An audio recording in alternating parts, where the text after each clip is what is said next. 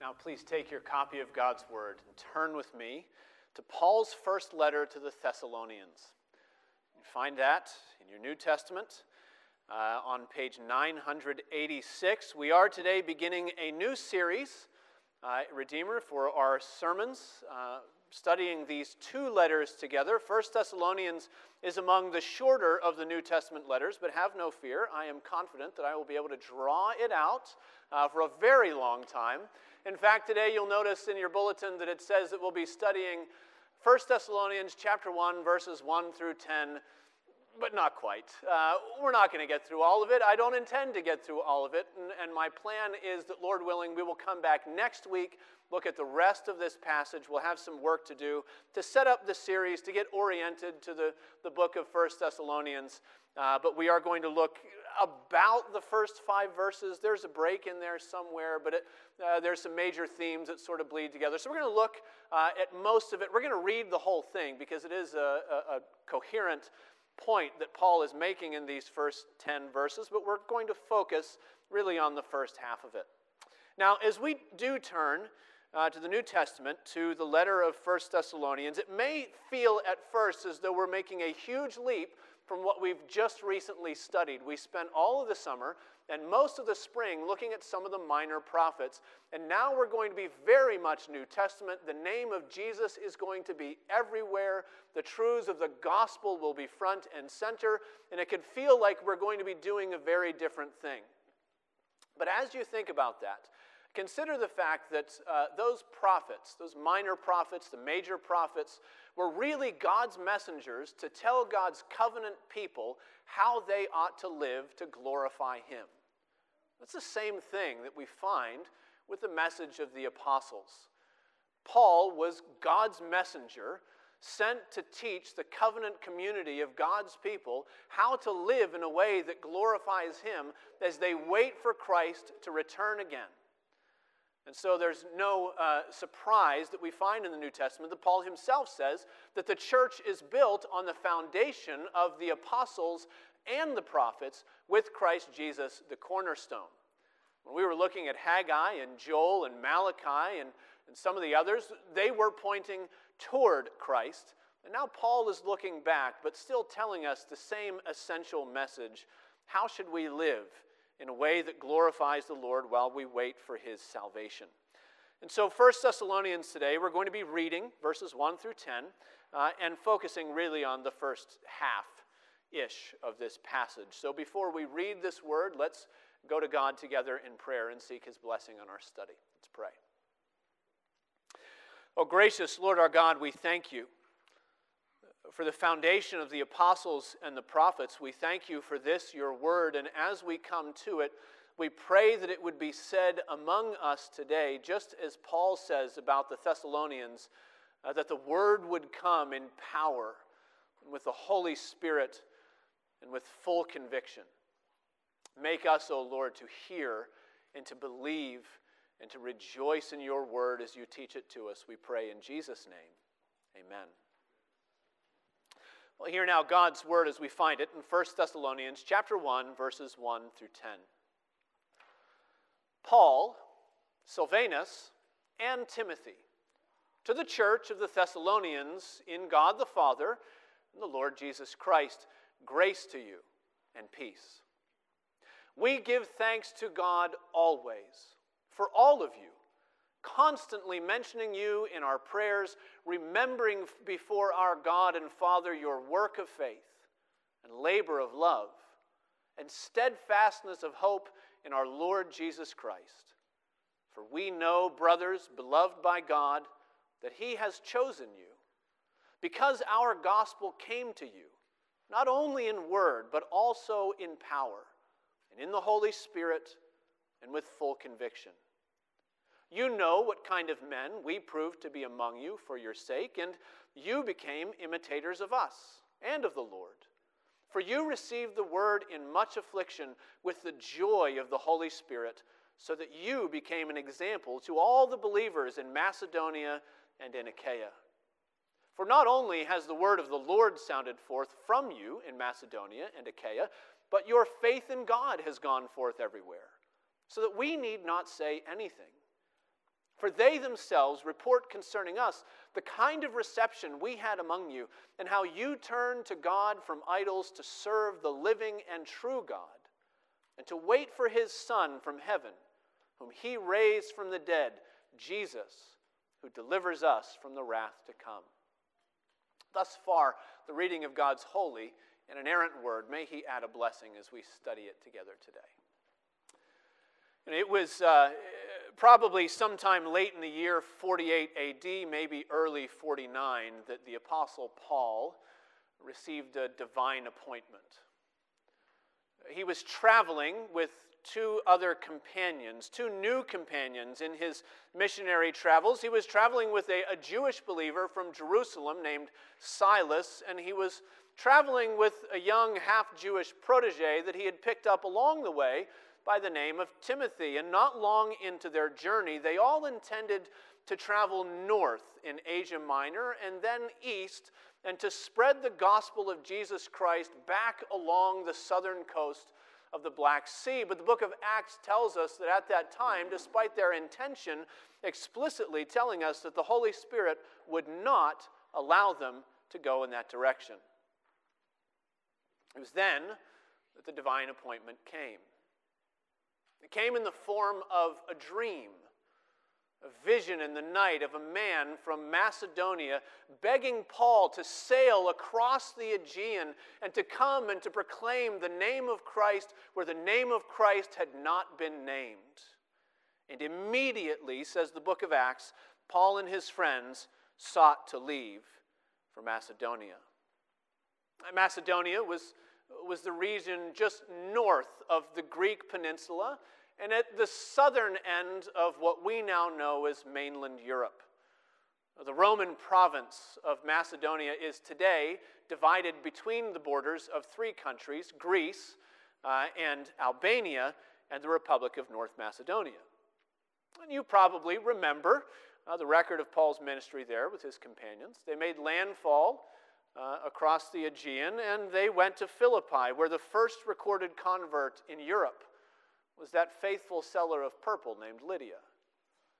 And there Paul stayed with his companions, the trio of them, for a while, but they got in hot water with the local officials because, well, Paul had driven uh, demons out of a young demon possessed girl, and he had delivered her, uh, and, uh, and the owners of this slave girl didn't like that very much. And so uh, they were brought before the local magistrate. And then you remember how Paul and Silas, or Silvanus, as he's called in 1 Thessalonians, it's a Latinized form of his Greek name.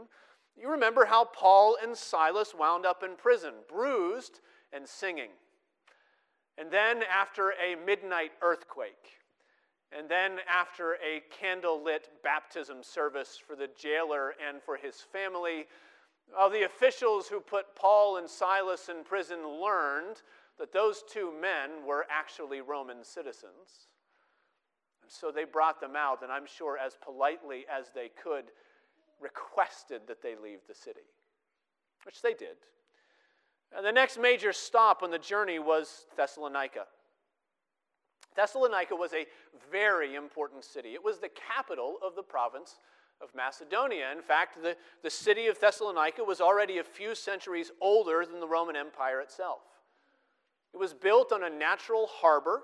Uh, it was perfect for trading, and the Romans built the Via Egnatia. That's their major east west highway, right through the city of Thessalonica, which means that absolutely anything useful to the Romans that came from the east came through the city of Thessalonica. It was a very large, very contemporary, very cosmopolitan city. You could find anything you wanted in Thessalonica. And if, if John Bunyan, not Paul Bunyan, if John Bunyan had written the book of Acts, he probably would have called it Vanity Fair.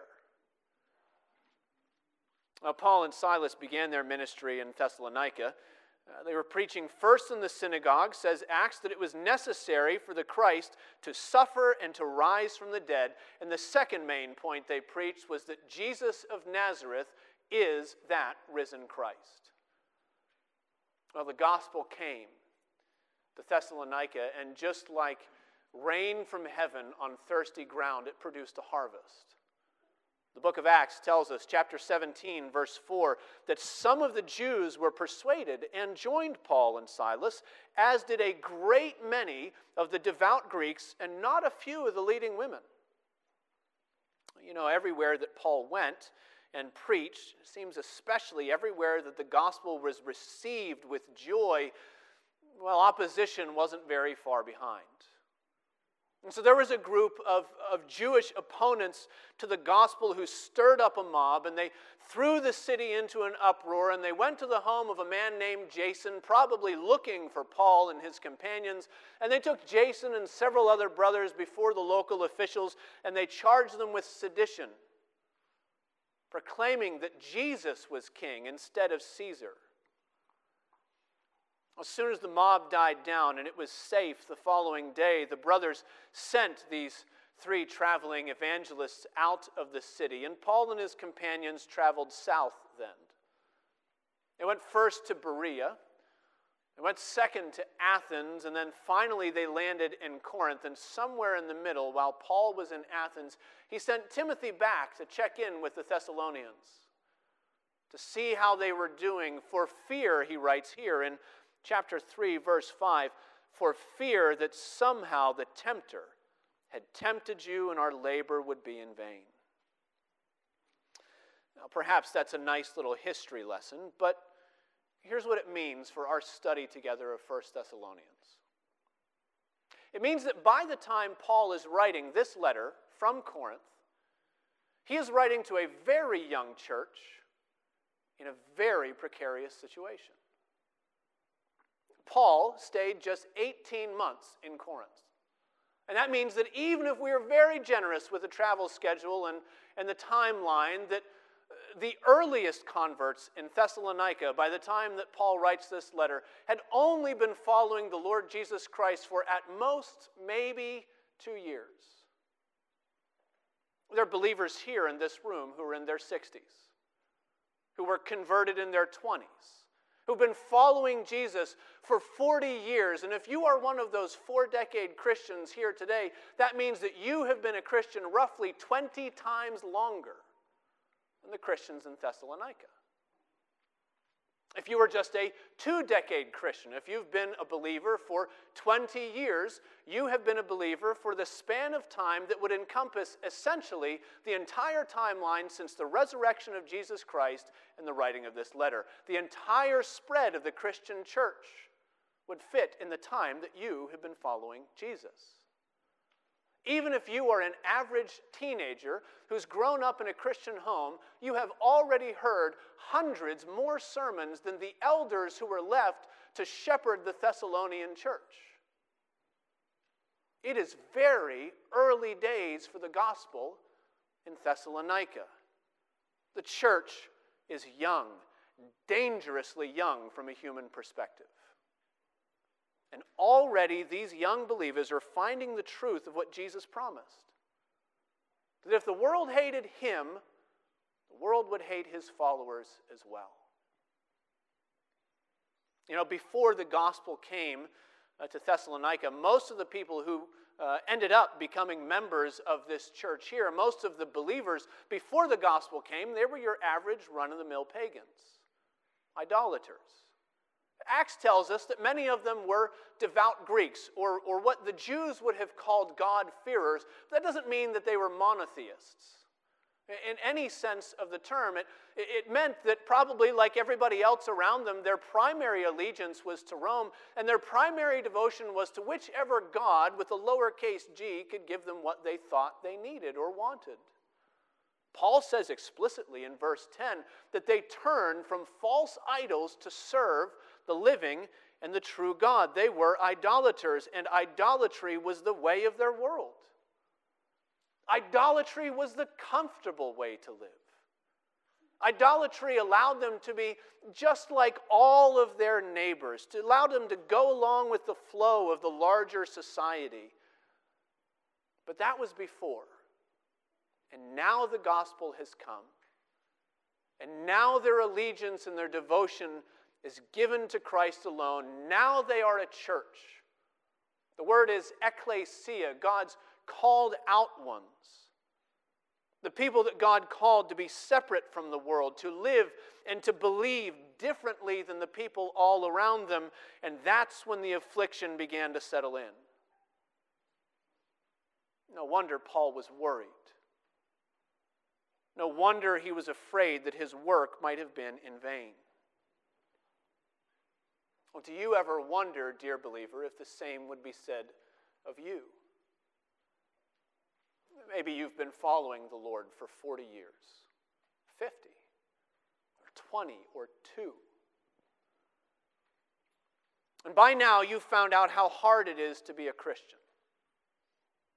By now, you've found out how different it makes you in the eyes of the world, how strange you must seem your extended family members and your neighbors and your, and your co-workers. And the squeeze of the tempter is tightening around your faith and you wonder what will become of you?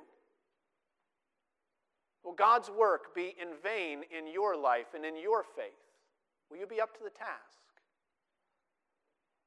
Perhaps you wonder what will become of the church what will happen to, to God's people when the prophecies of the secular sociologists are fulfilled? When America is actually known, as Europe is now increasingly known, as a quote, post Christian society? Maybe you saw the headlines just last week, right? The, the, the latest Pew Research data that suggests that at the current trajectory, within 50 years, Christianity, even broadly defined, Christianity will become a minority religion in our country. It already is so in New England, of course, but, but even including places like Mississippi and the deep south, where we think, well, there's Christianity everywhere down there, isn't there? Dear believer, 1 Thessalonians is a reminder that the church has been here before. Today is not the first time that the church appears to be against unbeatable odds. Today is not the first time in history that following Jesus means being unavoidably different from the world around you. This is where the church began. And in many ways, this is where God's work among his church is most evident.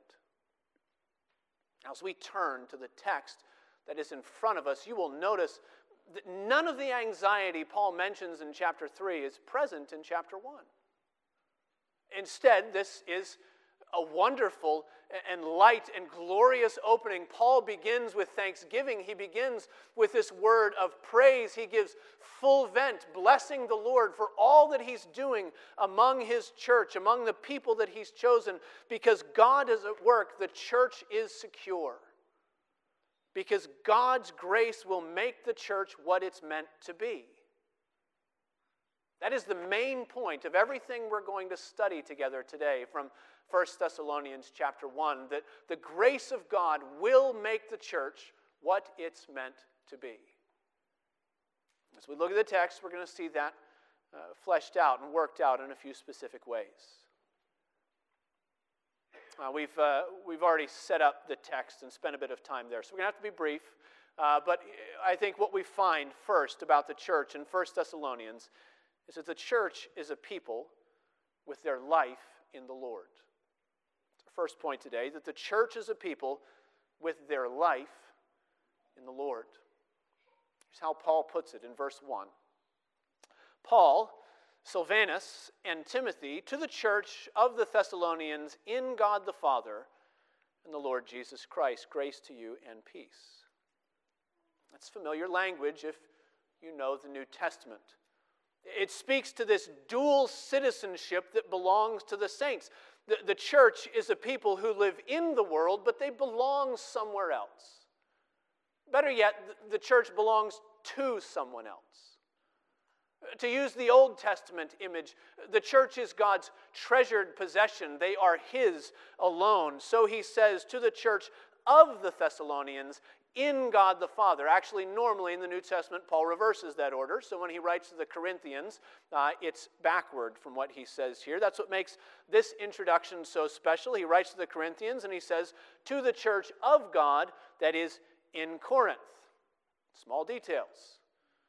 But Paul's pointing to something significant when he says the church of Thessalonians in God the Father and the Lord Jesus Christ. He's pointing to the fact that there is something about the church that is incidental and something about the church that is essential.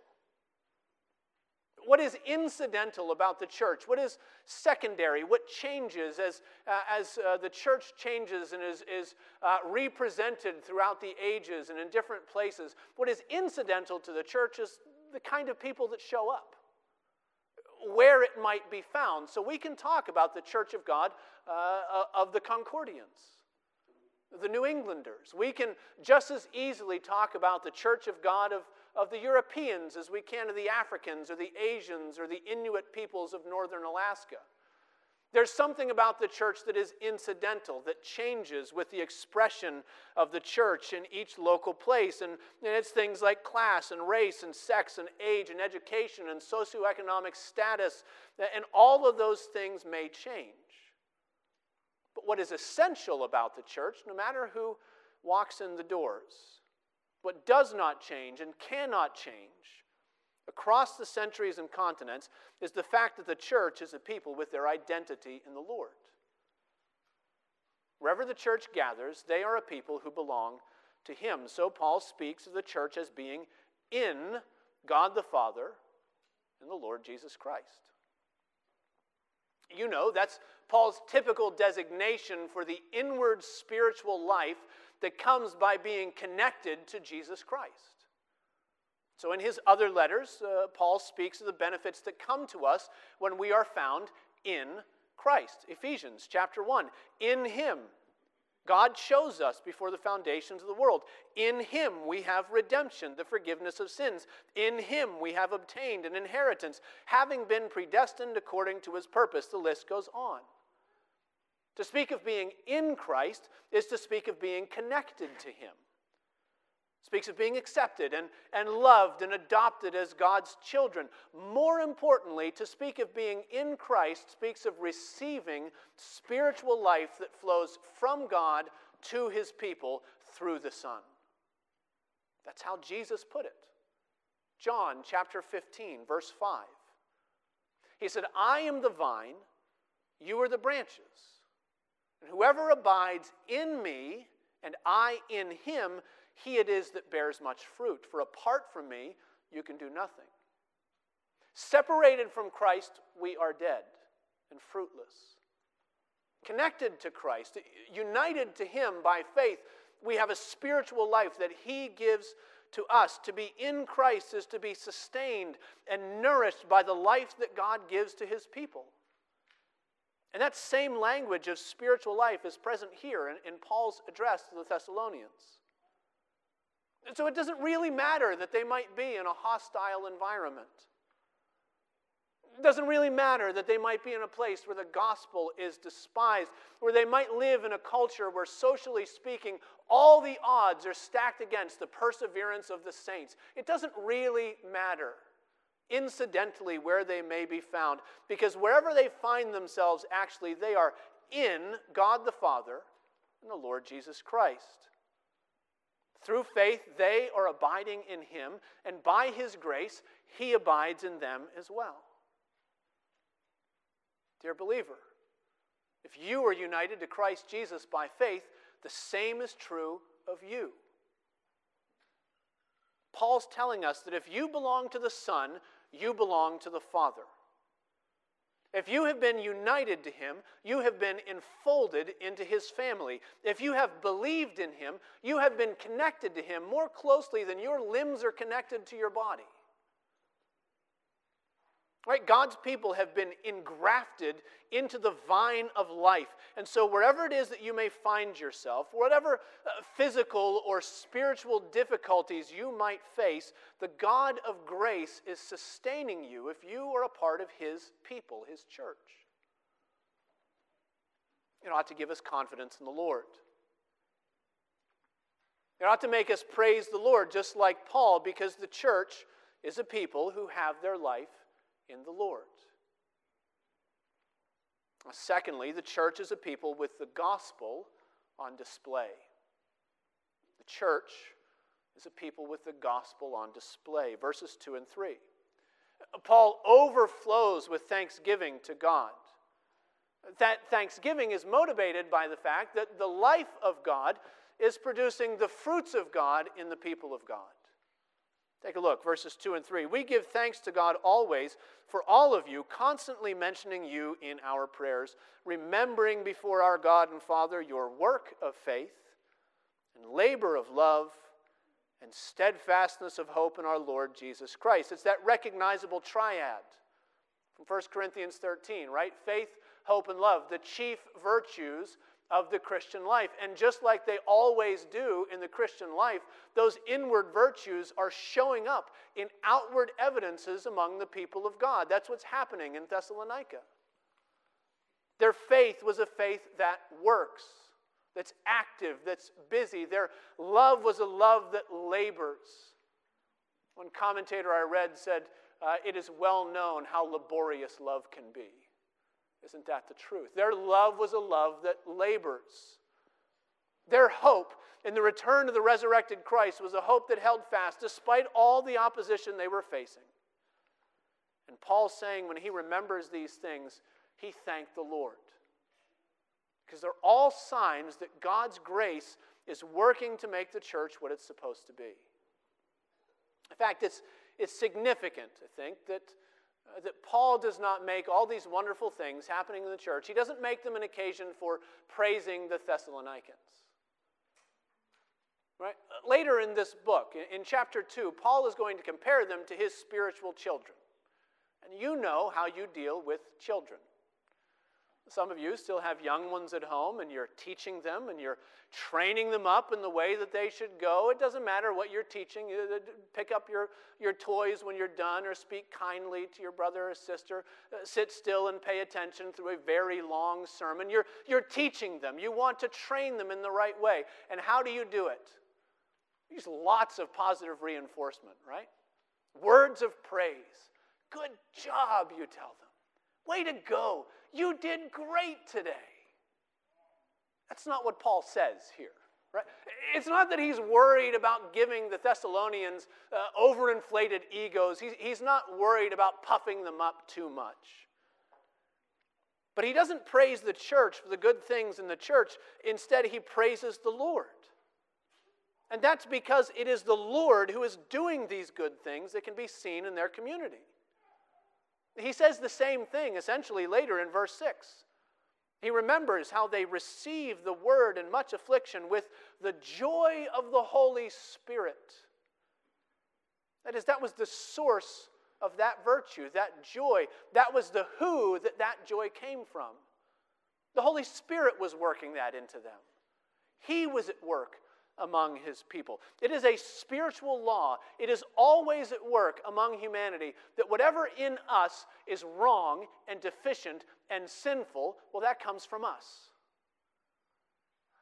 And whatever in us is good and right and true, that comes from him. And so, when the virtues of the Christian life show up in a Christian community, what can we conclude? But that the church is the place where God has chosen to put his gospel on display. Now, in order to, to understand it the way that I'm, I'm portraying it, that the gospel is on display, we need to make sure that we're not uh, defining the gospel too narrowly. Hold on there. Uh, the, the Bible does give us a narrow definition of the gospel in many places a sort of boiled down, bare minimum, what is the message?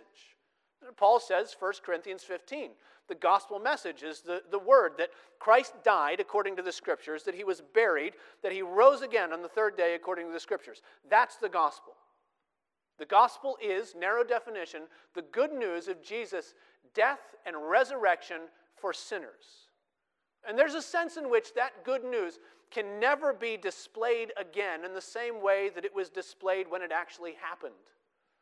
It can be proclaimed, it can be believed, it can be uh, received or rejected as the word goes out, and people either love or hate this Jesus that they're hearing about. But even if the gospel can be represented, it can never be reenacted because Jesus has already done what the church can never do ever again one sacrifice for sins, sufficient for all time. And that's true. There's another way of understanding the gospel, and that is to understand the gospel with its implications for our lives. The gospel is, is not a headline that we just shoot over to Snopes to fact check for us, right? Did it happen? Did it not happen? Oh, misleading evidence. We don't know. Right? We don't just suffice ourselves with saying, is it true? Is it not true? I'll go on with my day. No, the gospel comes to God's people uh, with implications, with, with demands on how it ought to change the way that we work and live and the things that we do every day as we wait for Christ's return. Ephesians chapter 2, verses 13 and 14. It's a gospel text. Paul says that in Christ Jesus, you who were once far off have been brought near by the blood of Christ. For he himself is our peace, who has made us both one and has broken down in his flesh the dividing wall of, of hostility. That's a gospel text. Jesus Christ is our peace. He gives believers peace with God the Father, He gives believers peace with one another. And that gospel text forces us to ask how will that good news change the way that you live in the world? How will it affect your relationship with that fellow believer that you had a disagreement with? How will it change your willingness to forgive and to be reconciled when somebody treats you in a way that you think you should never be treated, actually? How does the gospel of peace show up in your daily work of faith? John 3:16 is a gospel text. We read it today. For God so loved the world that he gave his only begotten Son, that whosoever believes in him shall not perish but have everlasting life. And if you believe that gospel text, you believe that God loved you that much. The question is, how will you love the next person you come across? The gospel comes to us with implications. When the gospel shows up, it forces us to wonder what are the necessary outworkings that should also show up in us, in our work of faith in our labor of love, in our steadfastness of hope in the Lord Jesus Christ. It's interesting that Paul doesn't elaborate on those things. He doesn't tell us what those works and labors and that steadfastness amounted to specifically. One commentator says that it's evocative language, that, that Paul leaves the gaps open to be filled in with our memory of our own experience. And we could do that. We could look around the saints at Redeemer and we could take stock. We could do what Paul did and remember the works of faith and the labor of love that you've received from other believers here in the church. I actually want to encourage you to do that later on your own time. Right? There's an attitude of prayerfulness here that Paul is thinking and meditating not just on what God has said, but what God is doing among his people. And when he sees those things, he turns to the Lord and he gives praise and thanksgiving. We should be doing the same. We should be praying through God's word. We should be praying through God's providence. We should be acknowledging the good things that he does in our lives and in our church. We should do that. But the basic point is that when you see those things, they're reason to take confidence in the Lord, not in ourselves. When you see those things happening among the community of God's people, there are reason for us to sit back and say, God really is at work. As you see the way that that person went and visited that other person, and nobody even knew about it except maybe one or two. And you saw it. They weren't doing it for praise, they were doing it as a labor of love. Can you see the way that parents are trying to hold fast to the hope of the gospel as they raise their children? And the entire press of the world is against them, but they're trying to lead their children in a faithful way. Do you see that steadfastness of hope? Praise the Lord for those things. He is at work among his people. He is putting his gospel on display by the Spirit that he gives within us. So, thus far, we've seen that the church is a people who have their life in the Lord. The church is a people with the gospel on display. Finally, these verses teach us that the church is a people who are grounded in God's word church is a people who are grounded in God's word. Verse 4, Paul writes something that might surprise you. He says, For we know, brothers, loved by God, that He has chosen you. That's the language of election. That is the same idea that we already quoted from first uh, chapter of Ephesians that in Christ God chose us before the foundation of the world. That the idea that he predestined us for adoption to himself as sons through Jesus Christ. When Paul talks about choosing and electing and predestinating, he is talking about God's sovereign choice in salvation. When Paul uses this language, it's the way that he describes the internal eternal divine decrees that issue forth from the very mind of God, God's election, completely unrestrained by anything like foreknowledge, right? Or, or, external influence or any other factor outside of God Himself, because quite frankly, there is no factor outside of God Himself that can force His hand. Paul is talking about the the will of God, his sovereign choice, the will in which he delights. You know, the so called corridor of time is his creation. He made it. And our choice to follow him is a gift of his Holy Spirit. And our dead hearts are unable to believe until He gives us life by His grace. Even the spread of the gospel through the world and the ways that it goes forth is determined by God's perfect, personal, sovereign choice. Do you remember the start of the spread of the gospel through the journey that Paul and Silas and Timothy were taking? How they wanted to go north, but Acts chapter 16 tells us the Spirit of Jesus did not allow them. Instead, he sent them somewhere else. And into Macedonia, to Philippi, to Thessalonica, to proclaim the gospel to the people God was choosing. This is basic Pauline salvation theology, right? The God of the gospel is the God of election. And so 2 Timothy chapter 2 verse 19 puts it in a word says that God's firm foundation stands bearing this seal the Lord knows who are His. The Lord knows. He knows because He chooses. But here, in 1 Thessalonians, Paul says, We know too.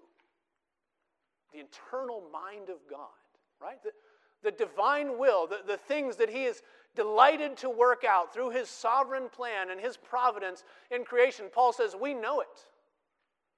It's a bold statement. How can Paul say such a thing? How can he presume to know the mind of God concerning election? Well, he can say it because he remembered how it happened when the word of God came among the people.